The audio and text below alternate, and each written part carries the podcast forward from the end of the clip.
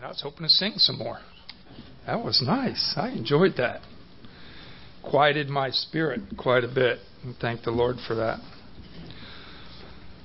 well, we're going to continue this evening on our journey that we began this morning. This morning we covered the defeat brought by sin. And uh, this evening we are going to cover the area of victory and restoration. And uh, it's been a good study for me, as, as is usual, when you take the opportunity and you have the privilege to study and prepare for these messages. I hope you were encouraged this morning. It wasn't too um, it wasn't too hurried or uh, sporadic. We hope that you were encouraged as we saw the difference and we saw some of the challenges that Israel faced, and the believer faces similar challenges. The difference is in that dispensation, God would deal with them regarding their rest in a land. In the dispensation of grace today, God deals with us in a relationship with the Lord Jesus Christ, and we find our rest in Him. And there's a lot of ways I try to to uh, draw out some um, bookmarks, or as it were, some some bookends of this first section of um, Joshua, and I think pretty much everyone who's been up here has done that because there is a theme, and you know God is interested in teaching us. These are not just academic knowledge that we're to acquire, but there's lessons in this, in these, in this history, this true history of God's building His kingdom. Chapters uh, one through seven, in a lot of ways, they form a unit of a text, and we're getting ready to step into the uh, ne- the next unit, which will bring us through chapter 11 and we we saw some parallels or some uh, I guess you would call them parallels uh, between uh, this morning between Rahab and Achan, didn't we? We saw that um, well, first of all, both of them open. Rahab opens this section, and Achan closes it. And uh, we see that Rahab was a female Canaanite prostitute Achan was an Israelite man. So, two opposites, right? Rahab hid the spies under her roof, and Achan hid the stolen loot under his tent. right? Um, there was Rahab, her house, and her family were all saved. Achan, his tent, and his family, right? were all destroyed. Contrast there, and just a very interesting thing. And I think that when we see those parallels and we see the wisdom of God in the Scripture, we got to say, God is trying to teach us something here, right? There's some theology here that's constructed in this narrative to help us. And I think that some of the other things that we saw was that at Jericho, Israel had learned about God's strength, didn't he? Or she learned about God's strength as God in His power would cause the walls to tumble. But then when you come to Ai, Israel learns about her own weakness when she doesn't depend upon God, when she takes it into her own hands. She could only conquer her enemies when she remains faithful to God. And these are some great lessons that we learn as we study the scriptures. Now we're going to cover chapter 8, and we're just going to take some portions of it. I don't want to keep us here too long, like I did this morning, and I have a tendency to do. uh, so this morning we're just going to cover a couple of key uh, elements here. I'm going to kind of divide it out in uh, Joshua chapter 8 when, you know, after the people here had dealt with the, the sin of Achan, the way that God had commanded them, when they had dealt with the sin, they were now ready to engage into the battle. They were ready to engage into doing what God had called them to do. In verses uh, 1 and 2, and we see here, in view of God's defeat, he, he encourages Joshua. And he says, Don't be afraid, don't be dismayed. Take all of the people of war with you. Arise, go up to Ai. See, I've given it into your hand. The king of Ai, his people, his city, and his land. So he's encouraging him. Now, you tried it before in your own strength. You see it didn't work. Now go in my strength. And there is a little bit of a difference here. He's, his strategy here, uh, you can see it in verse 2, something different. In, in um, chapter 7, or in chapter 6, when we were introduced, when they were introduced to go into Jericho, they were to, uh, to consecrate everything to the Lord. But here in verse 2, we see a little shift. He says, And you shall do to Ai and its king as you did to Jericho and its king. So you're going to defeat them. Okay? Only this time its spoil and its cat and its cattle you shall take as booty for yourself. Okay? So you're going to take it this for yourself. And he begins to tell them how they're going to do it. So this time is the Israelites get to keep the spoil for themselves. The generosity of God. So we see that in the first two verses. In verses 3 through 13, there is the, um, the, the, the, the, the command on how to proceed with the conquest, how to proceed in the, the venture, right? Uh, God tells them to, you know, it, I think, if I'm not mistaken, and what I've read about is the Israelites had probably around 40,000 uh, soldiers. And so God would tell Joshua to choose 30,000 of them uh, for this particular battle. And of the 30,000, 5,000 of them were to hide in ambush on the west side. Okay, and the remaining 25,000, and by the way, if you look in chapter 8 and verse uh, verse 25, it tells us how many people were in um, Ai. It says, So it was that all who fell that day, both men and women, were 12,000. All the people of Ai. So there were 12,000. And Joshua is going to take twice, more than twice as many in, from the city, and he's going to engage in this battle. The 25,000, they were going to approach them from the north and draw them out. So we see that in verses 3 through 13. Another interesting thing that we find is, is that in verse 17, it says, There was not a man left in Ai. As they came out, it says, There, were, there was not a man left in Ai or Bethel who did not go out after Israel. So they left the city open and pursued it. So apparently, Bethel, which was a, even smaller than Ai, had united together in this battle. They had come together. So not only was Ai empty, but Bethel was too. They were both drawn in to this particular battle. And these two cities, they'd made a treaty some, for a mutual defense. And then in verse 18, we see the signal of victory. In verse 18, this is, this is not the first time we we see this, but there's a signal of victory because the Lord says, then the Lord said to Joshua, Stretch out the spear that is in your hand toward Ai, for I will give it into your hand. And uh, we see here the, dra- the javelin being stretched out was a prearranged signal to his men in the ambush to attack. So he drew them out, and then he would raise it.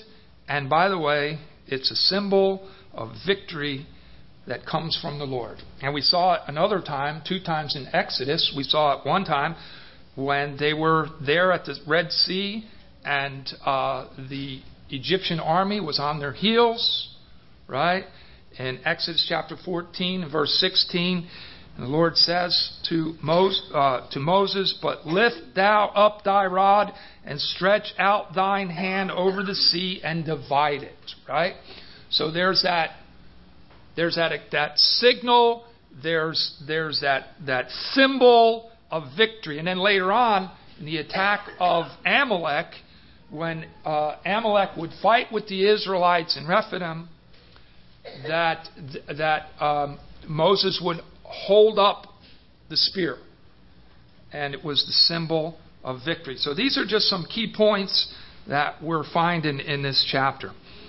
In verses 24 through 29, we see Joshua carefully obeying the Lord's directions, right? The Lord had told him how to approach the battle, and he carefully obeys the Lord's directions that were not only given here, but the directions that were given to him previously in the law that we see in Deuteronomy chapter 27, in Deuteronomy chapter 11, in Numbers, we see God as, as, he's, as he's instituting his judicial law. And so uh, Joshua carefully obeys it he killed, in verses 24 through 29, he killed all the inhabitants of the town. Now, when I come across a section like this, and I know there are the critics who will say, What kind of a God is that? You know, we have to understand that these were idolatrous, God hating nations that would, if they could, defer the leading and the direction of God, that they would take the plan of God and set it off its course if it could. These were not a bunch of innocent farmers sitting under fig trees. I guarantee you, as is expressed, when the first battle, when they approached Ai, right, and and the the Israelites, you know, withdrew. As a result, what happened? Thirty-six of them were slaughtered. So they weren't innocent people, and they were people who would, in many ways, uh, set the track of, of God's work off its direction. So we see that he had killed the inhabitants, he utterly destroyed Ai, and then he killed the king who he hanged on a tree. And by the way, he did it legally. Judicially, legally, he did it as God had commanded in Numbers chapter 25. God had told him how to do it. In Deuteronomy, he repeated it again. And then, interestingly enough, he would erect a memorial stones and pile them in front of the gate, just like he did somewhere else. Right? Just like he did in uh, chapter 7 in verse 26. So we see here uh, just some key thoughts again. The section, that particular, that's the first part of the section, and that is, in, in, in a nutshell, that is the victory at Ai. And this particular section, in contrast to the previous one, it shows that God is the one who gives the victory. Right? And He gives it when His people acknowledge their dependence on Him and move along in obedience to His Word and no other way. Right? We were talking on the way here, and one of my kids were talking about going to some Christian concert and everything. I said, oh, I really don't like that environment. I don't think it's really appropriate. And they would say, But they're Christians, Dad. And I would say, Well, broad is the way, and many there are that go unto destruction, right? Just because they name that name doesn't mean it, right? It's, it's the life that they live. It's, it's an acknowledgement and a dependence upon God and honoring in obedience His direction that we look for, not the running of the mouth, right? So, there is an interesting note that I came across, and, and I, I love history, and I wish I were a historian um, but I'm not. Uh, so when I come across these notes, it's really tantalizing to me, and it kind of help. I think it kind of helps us to put uh, this particular section of uh, Joshua chapter 8, verses uh, 1 uh, through 29 into perspective. And it's, it's an interesting to note that this is the first victory in the hill country. Jericho was not in the hill country, right? That was right off of the shore, probably. So this is the first victory in the hill country. And, and, and it was in the region of Ai and Bethel. And those are some important landmarks. Ai and Bethel, they were, they are, in, in extent, the most significant places, or, or they were, that is exactly where some of the most significant promises had been given to Abraham and Jacob. Okay? That very same place, some hundreds of years before. We see that in Genesis chapter 13. You can look at that real quick if we have a minute. Genesis chapter 13 says, Then Abraham went up from Egypt, he and his wife, um, and all that he had, and Lot with him to the south. Abram was very rich in livestock and the silver, and he went on his journey to the south as far as Bethel, to the place where his tent had been at the beginning, between Bethel and Ai. And that was where he and Lot would have that conversation. For some reason or the other, the laborers are not getting along. So you take a spot, and I'll take a spot.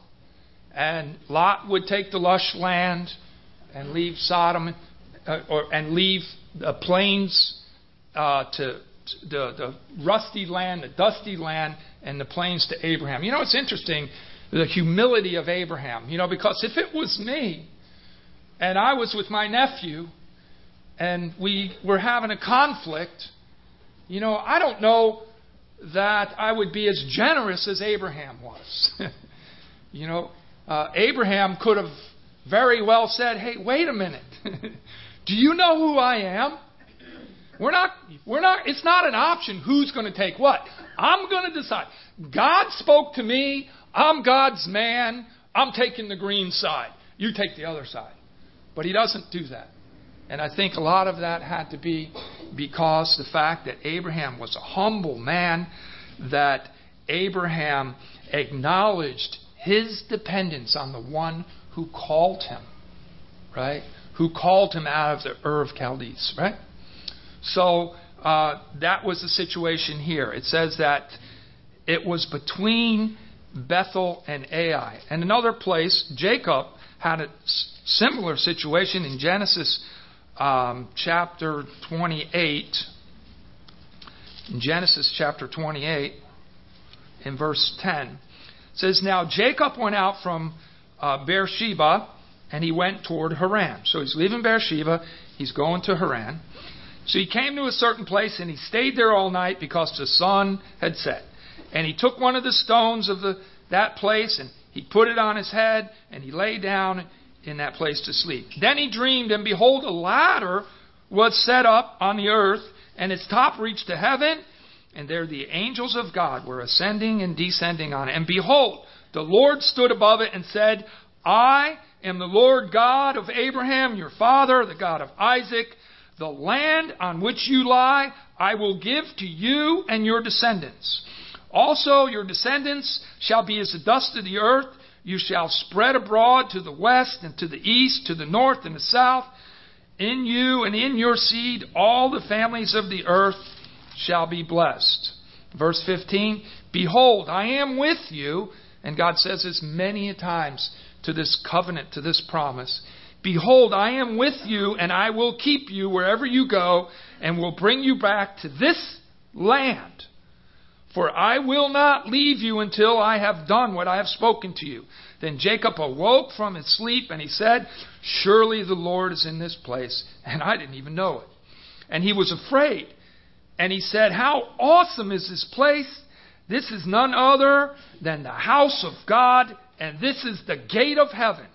Then Jacob rose early in the morning, and he took the stone that he had put on his head, set it up as a pillar, poured oil on top of it, and he called the name of that place Bethel.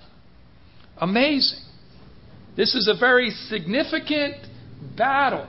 The first victory in the hill country that the Israelites would see. So, in this section, we see three, up to this point, we can come up with three major lessons. We can glean three major lessons from this, I think. First of all, we see that Israel's occupation of the promised land, it wasn't a sure thing. It wasn't just given it to them, but their occupation of the promised land depended on her obedience to God. Right?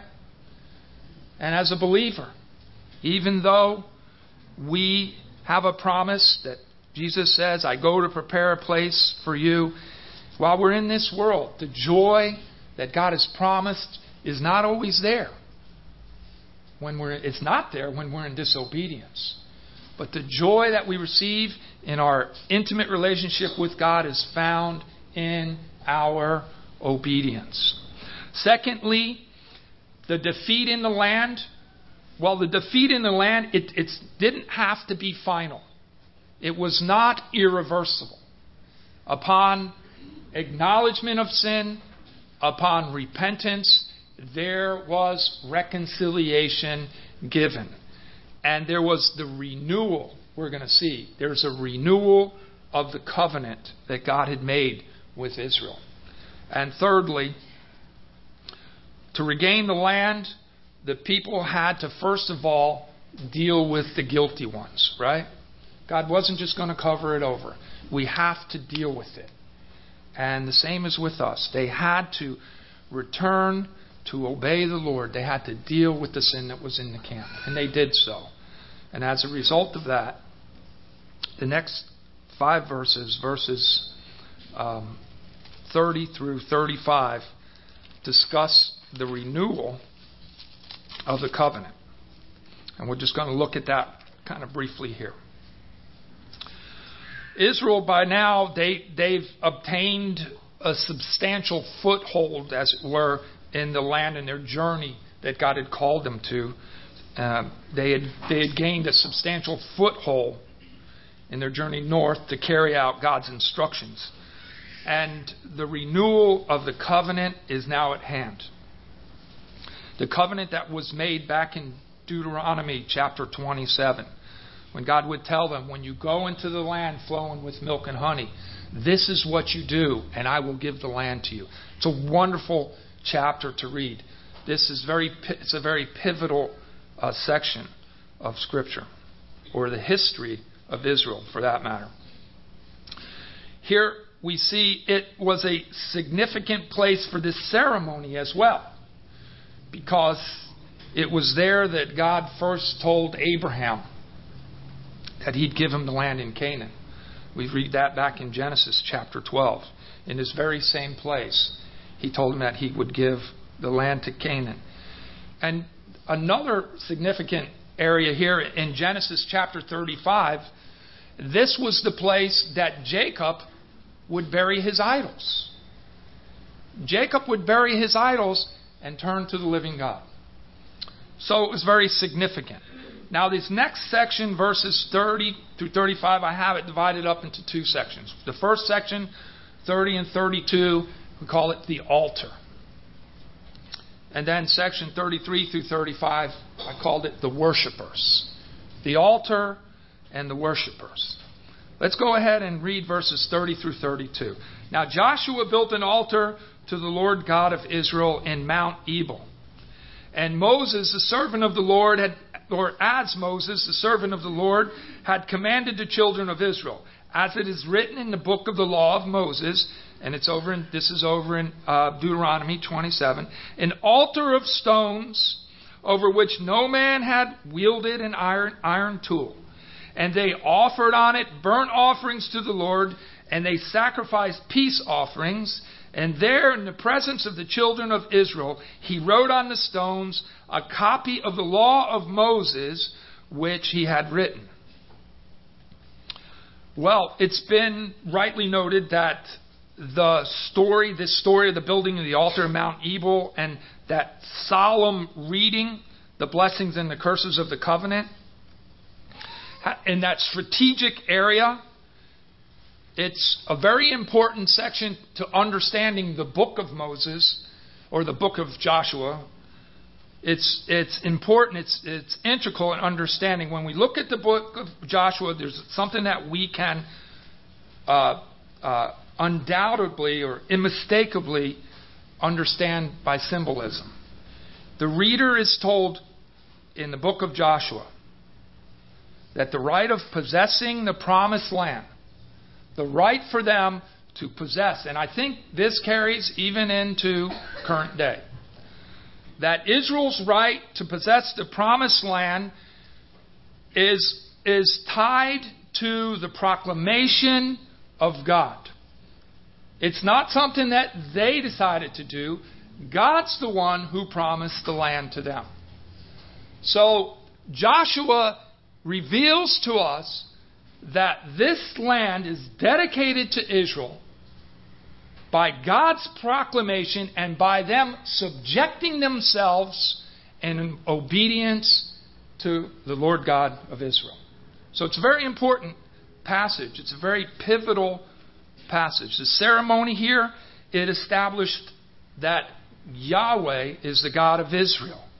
It says here, now Joshua built an altar to the Lord God of Israel in Mount Ebal. So it's it's in the sight of the Canaanites who were still there, if there were any around. I'm sure there were some. It's in sight of all of the Israelites. It's it's amounted to in a lot of ways. This is Israel's declaration of independence. This is Israel's declaration of independence. The people offered burnt offerings, they offered peace offerings on Mount Sinai, where God had told them to do this, and where God first gave Moses what? The law. So, a very significant place, a very significant battle, a turning point in the history of Israel. And their offering here, it recalled all of the former incidents, and it shows that this covenant or this, this ceremony constituted a covenant renewal. God was renewing the covenant with them that not long in their journey they had kind of messed up. And when we get into chapter 9, you're going to see they kind of fell into the same scenario again, taking things into their own hand. So, interesting though, you know, the extent it says here um, that an altar of stones and they offered to burn offerings. And there in, the, in verse 32, and there in the presence of the children of Israel, he wrote the stones a copy of the law of Moses. Now, you probably are saying, wow, you know, what's he talking about? Well, we it's not really clear whether it's just the Ten Commandments, but really what it was was a plaster board that they had learned in Egypt how to create this. It was plasterboard, and then probably in red, they would write in Hebrew letters the law of Moses. Maybe it was the Ten Commandments. Some say it was all of the cursings and the blessings, which would be Deuteronomy 27 and 28. And if you ever read that, there's a lot of writing going on there. So I'm not really sure when it says all of the law, perhaps it was represented in the Ten Commandments. And I think later on in Matthew chapter 5, the Lord Jesus would look at the people and he would say, you know, do not think that I came to abolish the law, right? He says, I didn't come to abolish, and this is the law that he's talking about, but I came to fulfill it. And I think through Scripture in general, when you think of the law of Moses or the law that God had given Moses, you think of three aspects. You think of the moral law, which pertains to all of humanity, right? And then it gets a little more defined. There's the ceremonial law, right, which which pertains to Israel and their operation of worship. And then there's the judicial law, which is still defined and pertains still to Israel and how they manage their culture and their society.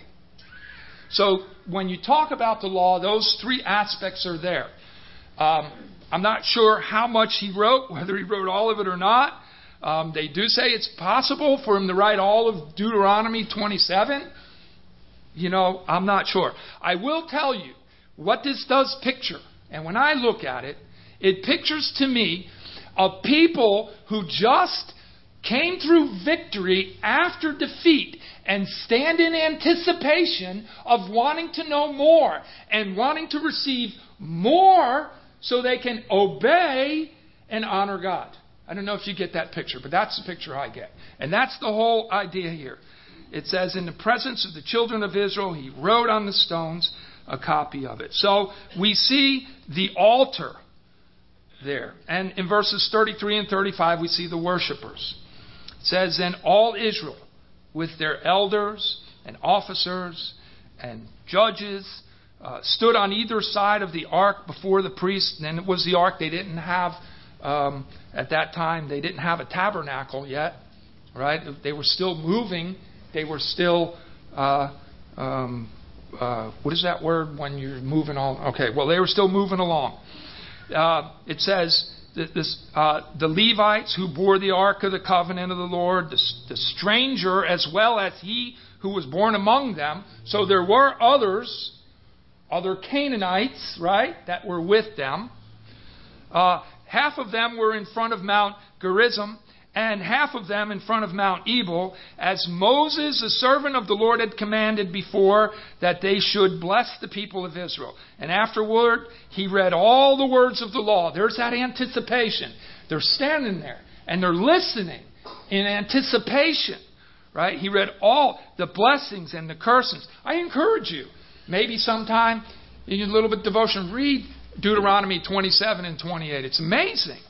It says, the blessings and the cursings, according to all that was written in the book of the law.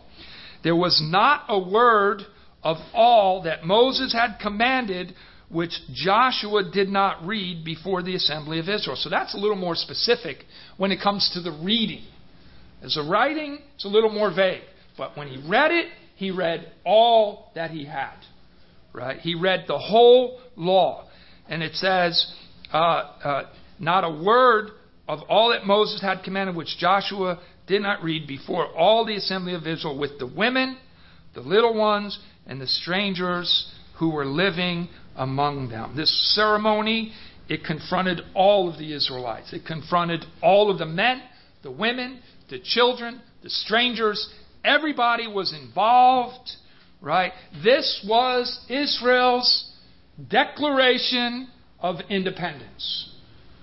And they are learning here as Joshua reads the law and he reads it all the way through, and they, in anticipation, sit and listen. They are learning obedient response would guarantee their future rest. That obedient response would guarantee their prosperity in the land as well as their happiness in the land. So, as we close it up, this chapter, we see that the objective we talked about a little bit this morning, and I hope it came across okay. The objective, which um, I actually heard our brother David Gooding go through this, and then when we were at the, I have some notes from the men's conference as we went through the book of Joshua. The objective was for the children of Israel to establish the law of God at Mount Ebal and Mount Gerizim. That was the objective. The obstacles were the idolatrous, the idolatrous cities of Jericho and Ai. And in their own strength, they couldn't do it. But when they would learn their dependence upon the Lord, when they would walk in obedience to His commands, victory was at hand. Their rest was soon ahead of us. And we can learn that same example in, as we abide in the Lord Jesus Christ. There's a couple of other things. You know, just, just by note, when you think of the, the Jewish nation and their law and their culture, and can I say their religion, I don't like to use that word, but their religion. Their religion was a very missionary religion. They were very outspoken in, in judicial, the way they handled their culture, the foods they ate, the clothes they wore. They were separate. People would see them and say, There's something different about them. They were different in their worship, right? They worshiped the Lord God of Israel. And as people would see this, it would be it would bring testimony, right, to the God that they worshiped. It's amazing that they were, in many ways, a missionary people. And it's important today for God's people the same way to continue to declare their allegiance. It's important for the Christian to declare our allegiance to God's revealed will. God wants us to do that. And as we publicly, among unbelievers, do this and we live, we pray that the Lord would be honored. In Acts chapter 1 and verse 8, that very familiar passage, the Lord Jesus would say to the disciples who were there, He would say, But you shall receive power, right? You shall receive power after the Holy Ghost has come upon you, and you shall be witnesses unto me both in Jerusalem and all Judea and in Samaria and unto the uttermost part of the world. God has called us to, to reveal Him to the world, right? Just like He would through the children of Israel, He does in our lives through the leading of the Holy Spirit. And you know, Hebrews talks about a better covenant. A better covenant. You know, you look at Joshua and the struggles that the people had to deal with. The Spirit would be on Joshua. You look at David, the Spirit would be there, but it wasn't, it wasn't in, in filled like it is with us. Right? Their promise was in a land. Our promise is in a relationship. And the Spirit of God resides within us and encourages us to reveal the God of Abraham, Isaac, and Jacob. Amen? And it also helps us to understand that while we live as we do, it brings glory to God when people around us proceed to live and demonstrate the supernatural response that is in your life. Do people see your life and say there's there's something and you walk into the room and there's just something about you. Jesus would put it this way. In Matthew chapter 5 verse 16 he would say let your light so shine before men. Why? That they may see your good works and do what? And glorify your Father who is in heaven. What a great privilege we have. So we look at these examples in the Old Testament and we see how they parallel in the Old in the New Testament and even to a greater extent we walk in grace in a dispensation that God works and lives within us and we get to be his testimony. Amen. Amen. Let's pray. Father, we thank you for your word. We thank you for the studies that we see here, the, the, the history that we get to study. As we mentioned this morning, in many ways we can look at it and make sure that we don't fall as many did then. That we don't, uh, we are not deceived by the enemy of this world. And truly there is an enemy at hand. Even as Israel went into the land that was promised to them by God, that they would have a battle before them. In a lot of ways, their battle was physical for a physical land. Today, our battles are spiritual. It's not principalities and powers, but our battles are spiritual. And so, Father, we pray for strength and wisdom as we considered your word. Pray the saints would be encouraged. And more than anything, that our Father who is in heaven would be glorified. In Jesus' name, amen.